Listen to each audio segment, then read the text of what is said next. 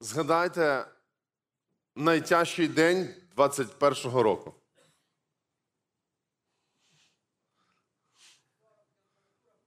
Ну. Кожного є щось згадати. Да? В когось, можливо, сьогодні тяжко піднятися було.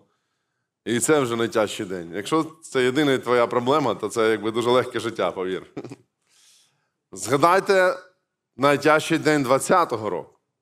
І таких днів буде багато. І якщо, можливо, вас це не торкалося, торкалося ваших близьких, ваших, ваших таких от друзів, братів і сестер.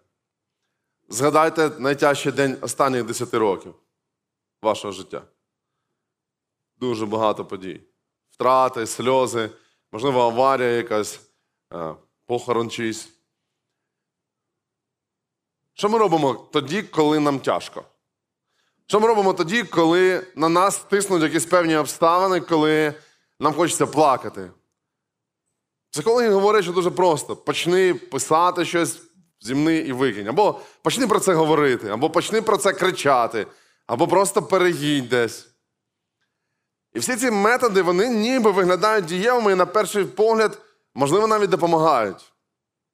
Дехто дуже гарно може висловити свої почуття в пісні або в вірші, або написаній прозі. Але в більшості своїй ми ховаємося від обставин, які стаються навколо. Ми не хочемо дивитися їм в обличчя, ставати міцними перед ними і, посміхаючись цим штормам, ми просто якби йдемо вперед. Звичайно, це можливо пізніше, коли ми десь оцінюємо силу шторму, оцінюємо силу свою, і десь через певний період десь так і стається. Але в той момент, коли починається якийсь тиск, в більшості випадків, ми би хотіли його уникнути. Ми би хотіли відвернутися від нього. Ми разом з церквою читаємо книгу Вихід, книгу числа, Левит і будемо читати повторення закону. Це неймовірний час, коли Бог веде своїх людей. Знаєте, куди веде?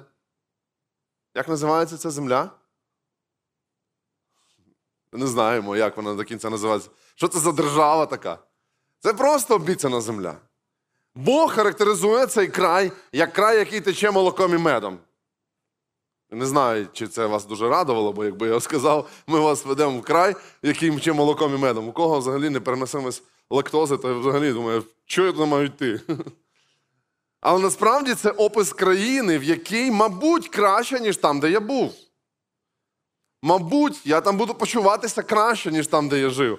І Бог каже: ось там ось ця земля. І коли вони туди приходять, коли вони там поселяються, і ти читаєш книгу суддів, яка йде зразу після книги Ісуса Навина, ти реально розумієш, що питання не в тому, як виглядає ця земля.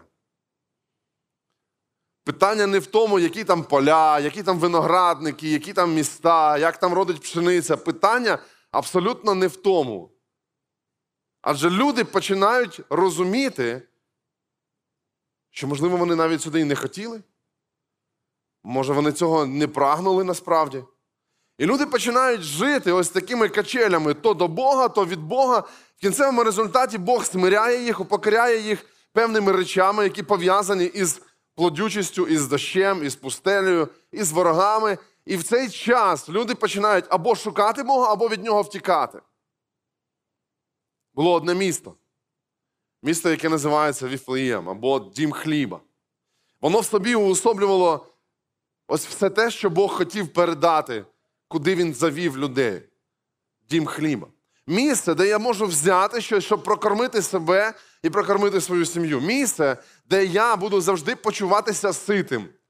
Дім хліба це, це не просто місто, це, це якась така, знаєте, як, як монумент, як пам'ятка. Кожного разу, коли я навколо цього міста хожу, коли я в нього заходжу, я маю розуміти, мій народ не буде, не буде бажати хліба, бо він ось тут буде, цей хліб. Але стається по-іншому. І через певний час життя людей поруч і в цьому місті стається щось інше. Хотів би сьогодні продовжити свої роздуми. Те, що почав вчора, на жіночому, мене запросили на жіночий виїзд. Я вчора був там, де дівчата всі. Я себе дуже гарно вів. І побув там тільки півтори години і поїхав. І вони залишились без мене. І ми говорили вчора з ними про це. Я хотів би сьогодні продовжити це разом з вами, щоб вся церква була в одному контексті. Ми читаємо про одну сім'ю, яка прийшла жити в обіцяну землю, яка ніби була благословена, але вони почали переживати певні події. І написано Рут, перший розділ, перший вірш, у часи правління суддів так сталося, що в країні настав голод. В країні настав голод. Вони йшли із Єгипту, вони постійно нарікали, що ось там часник, там огірки, там рибка. Ось ми туди би хотіли, а Бог їм каже, да ні, ось там краще. Ось туди, куди я вас веду, ось там набагато приємніше вам буде жити. Вони прийшли туди, поселилися в місті Вифлеєм, ось ця сім'я, про яку ми сьогодні будемо говорити, але в країні настав голод. І що стається? Один чоловік, якого звали Елімелек, бере свою жінку, своїх двох синів, і він переселяється або емігрує в іншу країну.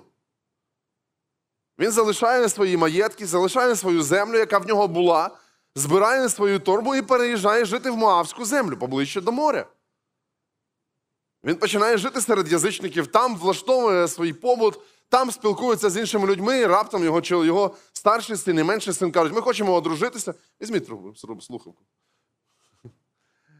Вони кажуть, ми хочемо одружитися, і вони їх одружують, святкують весілля, і ніби так класно. Ось там голод, але ось тут ми живемо, як живемо. Очікуючи внуків, вони продовжують своє спілкування, не вертаються назад, не цікавляться до кінця, що там відбувається. І ось тут вони живуть. І для них ого, це обіцяна земля. О, це місце, де я отримав те, чого я так хотів. Але стається знову по-іншому. Елімелех, він хворіє і помирає. Жінка, дивлячись на нього, розуміючи, що ось тепер не буде його, її чоловіка, того, хто її сюди привіз, в цю еміграцію. Вона дивиться, о, у мене є ще два сина. Але через певний час і цих два сина помирає. І, можливо, тоді вона почала думати, краще би я залишилася там. Голод краще терпіти. І ось дивлячись на цих три могили свого чоловіка і своїх двох синів, вона вирішує, що їй треба повернутися назад. Цю жінку звали Наомі. Про неї ми поговоримо трошки. Ця жінка, вона відчуває величезну втрату. І ця втрата нормальна. Це не вона собі не придумала, знаєте? Вона не надумала собі це горе. Вона не придумала собі проблеми. Бо так буває, що люди часом собі придумують проблеми. А вона реально їх не придумала. Вони стали дуже близькими до неї. Настільки близькими, що вона готова поміняти ім'я своє. І якщо раніше слово Ноемі означало приємна і дружня, то тепер вона називає себе Мара, що значить гірка. Бо тяжко їй. І чи має підставу ця гіркота? Звичайно. Чи має підставу, щоб вона плакала? Звичайно. Чи є в неї підстава, щоб мати розпач? Звичайно. Якби я на цьому закінчив проповідь, виглядало би так, що я закликаю людей не їхати в імміграцію і на заробітки, бо там помрете всі і все. Але не про це проповідь. Питання не в тому, де ви живете. Насправді, коли ми далі будемо дивитися, як розбиваються події, нам треба зрозуміти одну штуку. Обіцяна земля це не місце, це не територія, це не хата, це не садок і не город. Це присутність Бога на кожному квадратному метрі от тої території, куди вони прийшли. Це присутність Господа у всьому, що ці люди роблять. Але поки що ми ще трошки поговоримо, як ця жінка реагує на те, що відбувається. Ми читаємо 12 і 13 вірш першої книги Рут, о, першого розділу книги Рут. Поверніться ж, мої донечки, та й ідіть, так вона каже до своїх невісток. Адже я вже надто похилого віку, щоб вийти заміж. І хоча б навіть я вирішила, що є надія, вийшла би заміж, наступної ночі була би з чоловіком та народила синів, то хіба б ви чекали, доки вони повиростають? Хіба це було б розумною підставою вам не виходити заміж? Ні, донечки мої. Адже мені дуже прикро на душі за вас. Цій жінки було щось більше, ніж безнадія. Бо надія була, але вона була нереальна. За законом, якби вона народила ще сина, то цей син міг би стати чоловіком для цих жінок. Це дуже цікава історія. Це називається лавірат. І насправді суть в тому, що це якби давало надію з одного боку. Ну, ніби вона ж є ця надія. але її не можна досягнути.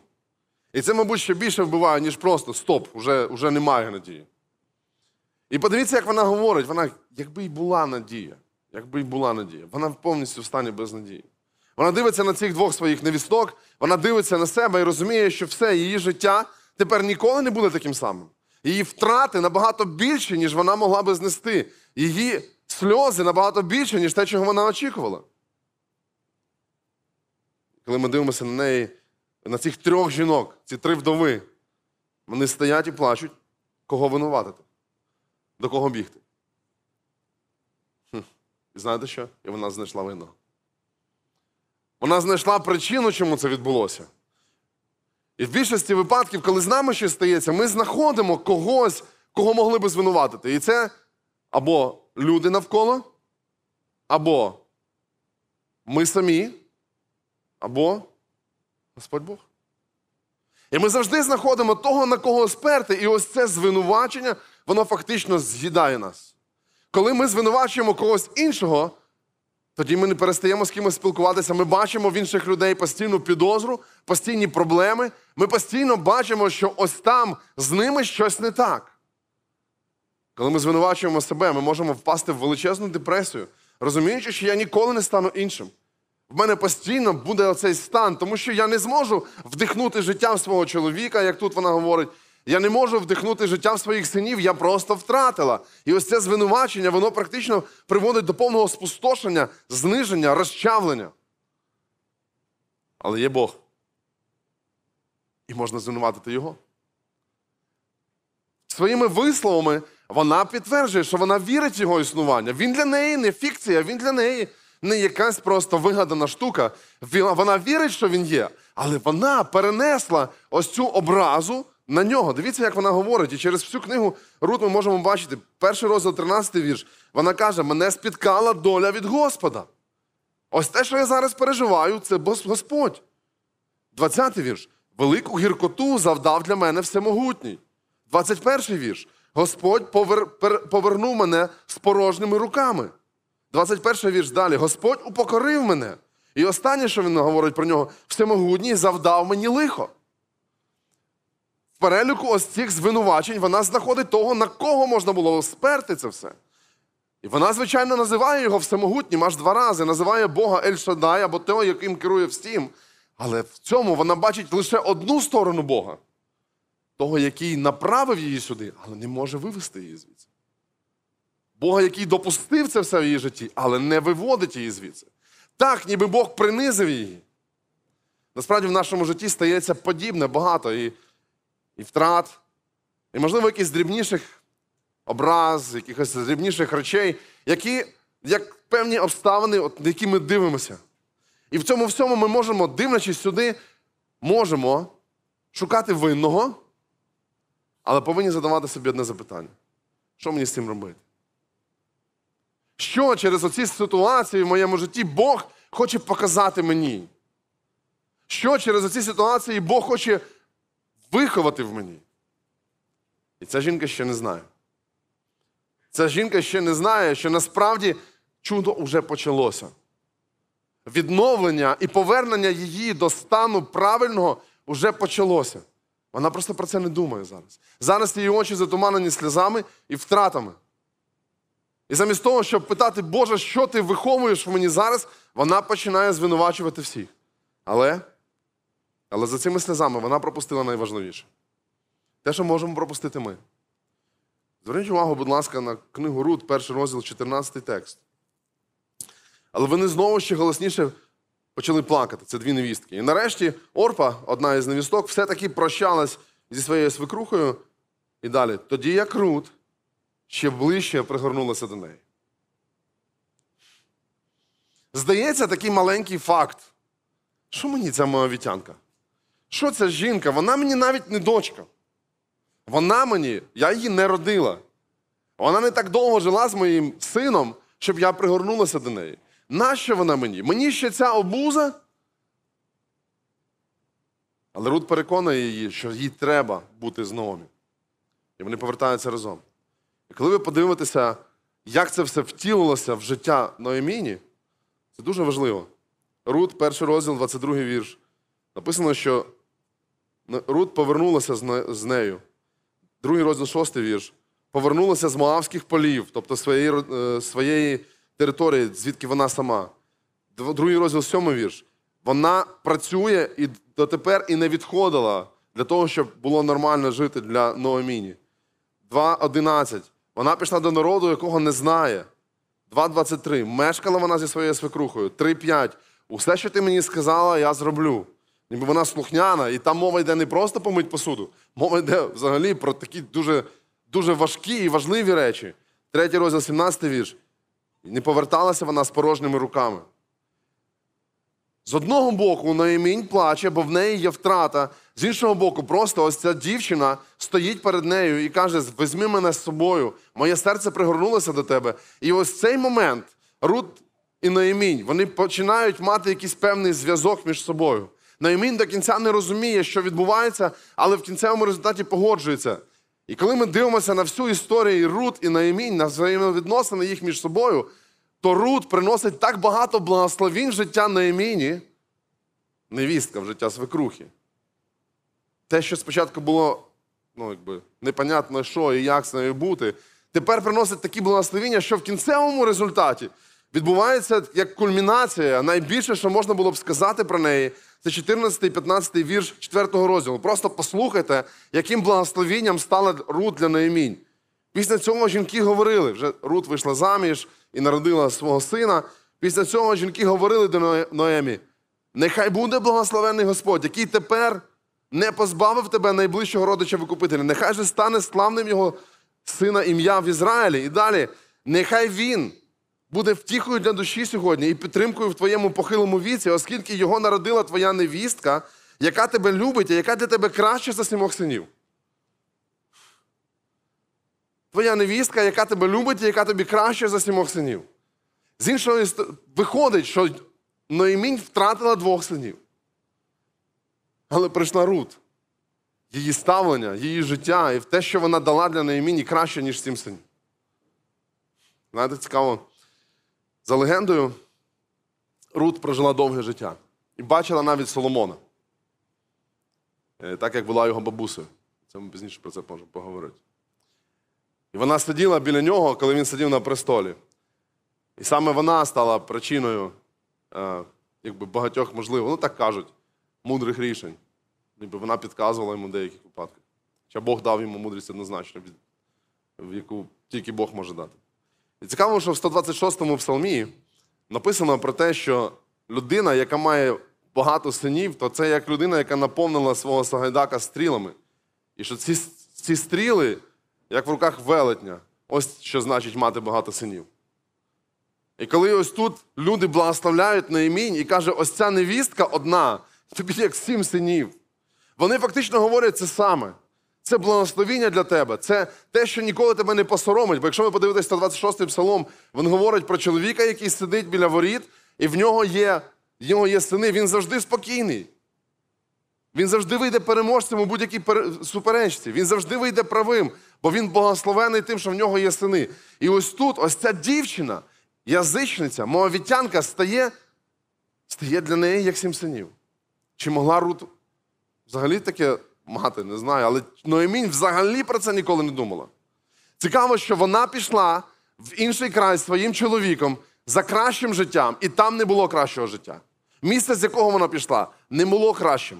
Коли вона повертається, в країні відновлення проходить, але вони просто бідують. Вони не засівають своє поле, і Рут має йти і працювати, збираючи колоски, як жебраки. Але тоді, коли Наїмінь переживає найбільший розпач в своєму житті, вона забуває, бо не бачить, що поруч неї є, є, є просто її невістка. Ноємінь в той час найбагатша з усіх, хто, має, хто може бути, але вона просто цього не бачить.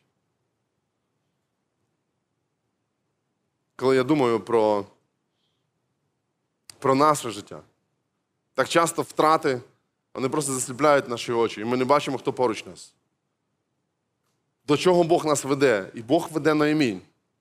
Оцю стару жінку з втратами, до того, щоб вона зрозуміла. Суть не в тому, на що ти надіялась. Суть не в тому, як багато майна, синів, якого сильного чоловіка ти маєш. Суть не в тому, в якій країні ти живеш, в якому будинку ти проживаєш, скільки майна в тебе є. Суть не в тому. Суть в тому, що в тебе є Господь, який турбується про все твоє життя.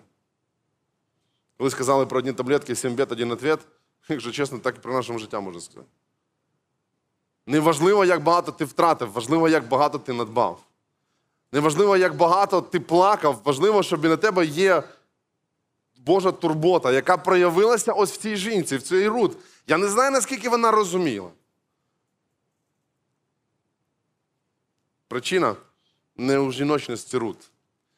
Причина не у послуху Рут навіть. Причина не в тому, що Рут була лучша, ніж всі інші.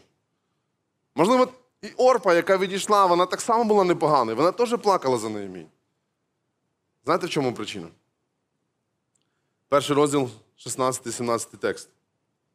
Не вмовляй мене, каже вона, щоб я тебе залишила і відійшла від тебе. Адже куди підеш ти, туди піду я. Де житимеш ти, там житиму, проживатиму я. Твій, твій народ стане моїм народом, твій Бог буде моїм Богом. Де помреш ти, там помру я, там буду похована. І що, що би Господь не учинив би зі мною? Одна лише смерть злучить мене з тобою. Мене дуже схоже на вінчання, ні? Така ніби обіцянка. Я тобі, ти мені. Якби, я тобі просто обіцяю, аж поки смерть не розлучить нас. Фактично, вона говорить: це мій заповіт з тобою. І вона прикликає Бога в своє життя і каже: суть не в тому, що ти така Ноємінь. Суть не в тому, що я така. Вона каже: Я хочу, щоб Господь твій став моїм Богом. Я хочу, щоб Господь твій почав керувати моїм життям. І коли ви подивитеся далі, коли Вооз уже зустрічає Рут, він говорить про неї як про ту, це вже ми читаємо в другий розділ, 12 вірш. Вона говорить, він говорить так: добрий учинок, нехай твоя винагорода буде повною від Господа Бога Ізраїлю, до якого ти прибула, аби знайти захист під його крилами. Він, цей чоловік мудрий, він ставить наперед не те, що ти така молодчина, що ти така от турботлива, що ти от такі маєш класні риси характеру. Він ніяк не нивелює, не нивелюється, не каже, що ти не така, що ти там последня якась. Він каже, це класно, але суть не в тому, куди ти прийшла, суть в тому, кого ти повірила. Суть в тому, кому ти присвятила своє життя. І Рут стає благословенням для Наємінь не через те, що вона класна, не через те, що в неї повний перелік прекрасних рис характеру, а через те, що вона прикликала Бога в своє життя. Тобто через те, що вона зрозуміла, ось є Господь, якого я мала би вірити. І, можливо, Наємінь була класною жінкою, настільки хорошим прикладом для Рут, що Рут захотіла вірити в цього Бога, але потім сама розчарувалася, почавши звинувачувати Бога в тому всьому, що переживала. А Рут а Рут прихилилася, вона захотіла, щоб це крило Господнє було над нею. Стала благословенням для Нehемії.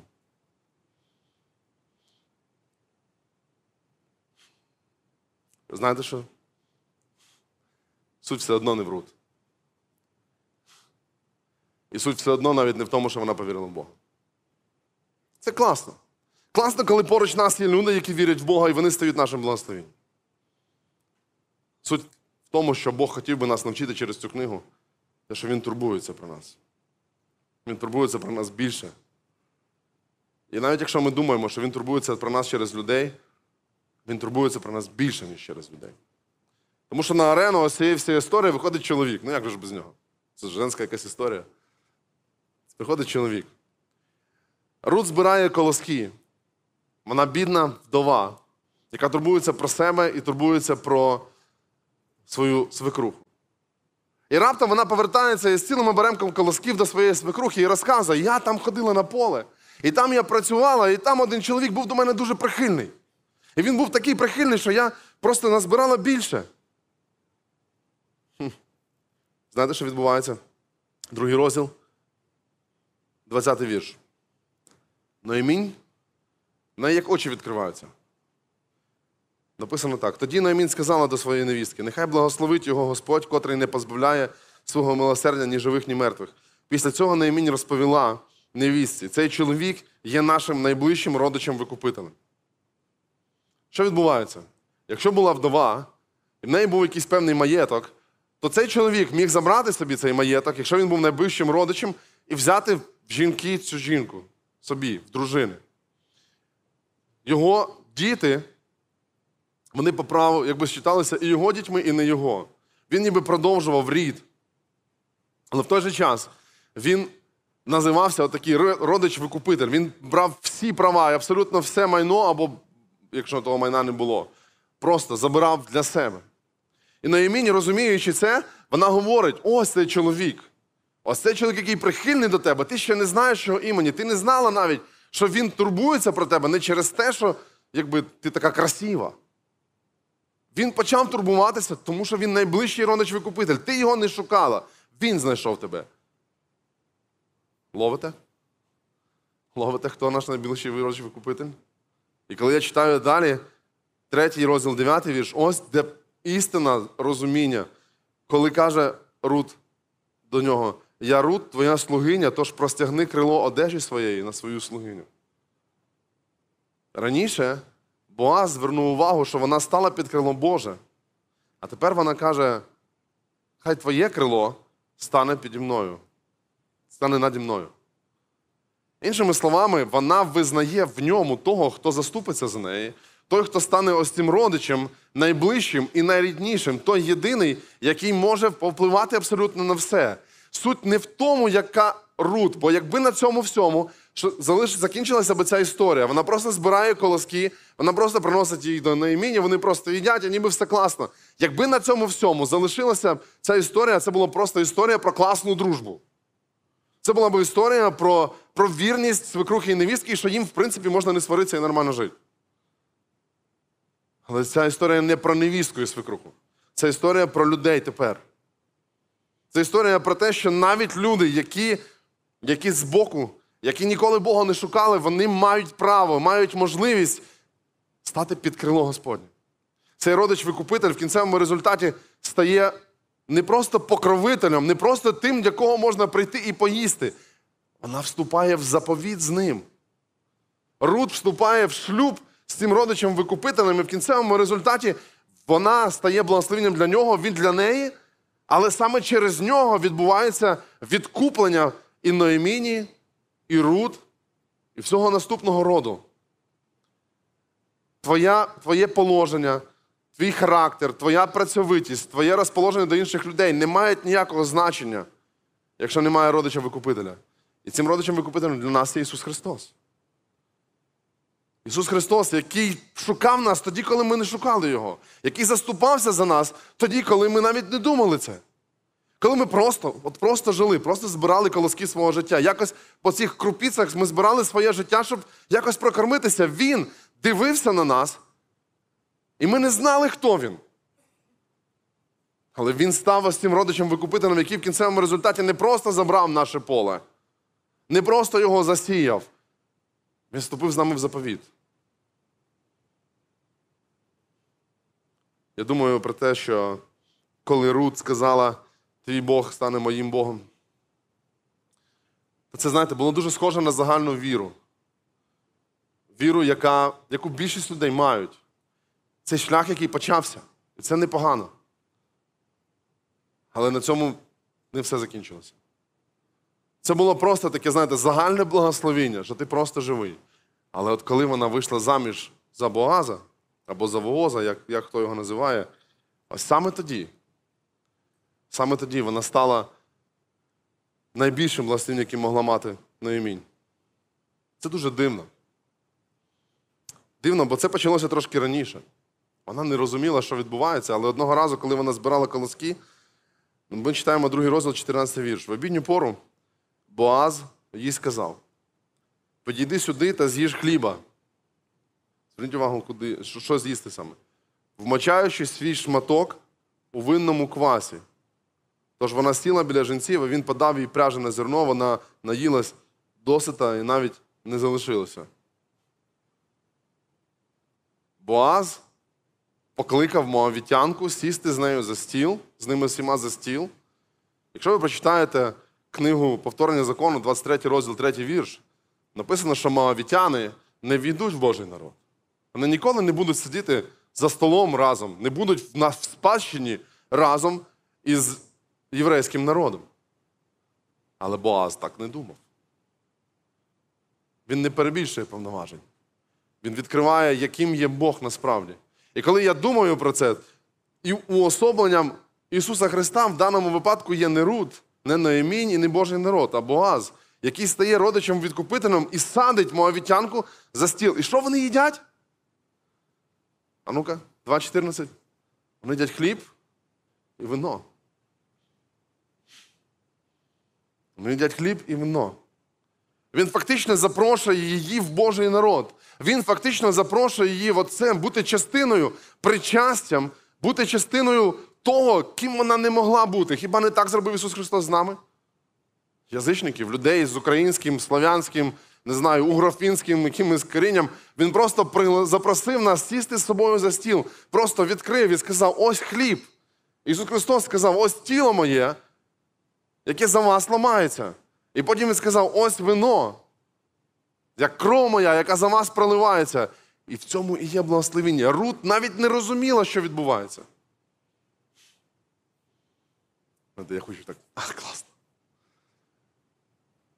Мені цікаво, як Господь веде ось цю прекрасну лінію нашого життя, так само, як лінію життя Наамінь і Рут. Він послав у твоє життя когось, коли ти був розбитий. І, можливо, це просто була людина, яка поклала тобі руку на плече і сказала, давай, помолюсь з тобою. Можливо, ти думаєш, що ти тут випадково і просто так якось так, так сталося, так, так обставини склалися, що ти прийшов на зібрання. Ні, Бог почав свою роботу в тобі. Може, ти навіть не думав, і навіть може тебе це злякає. Вибач, але він почав робити це.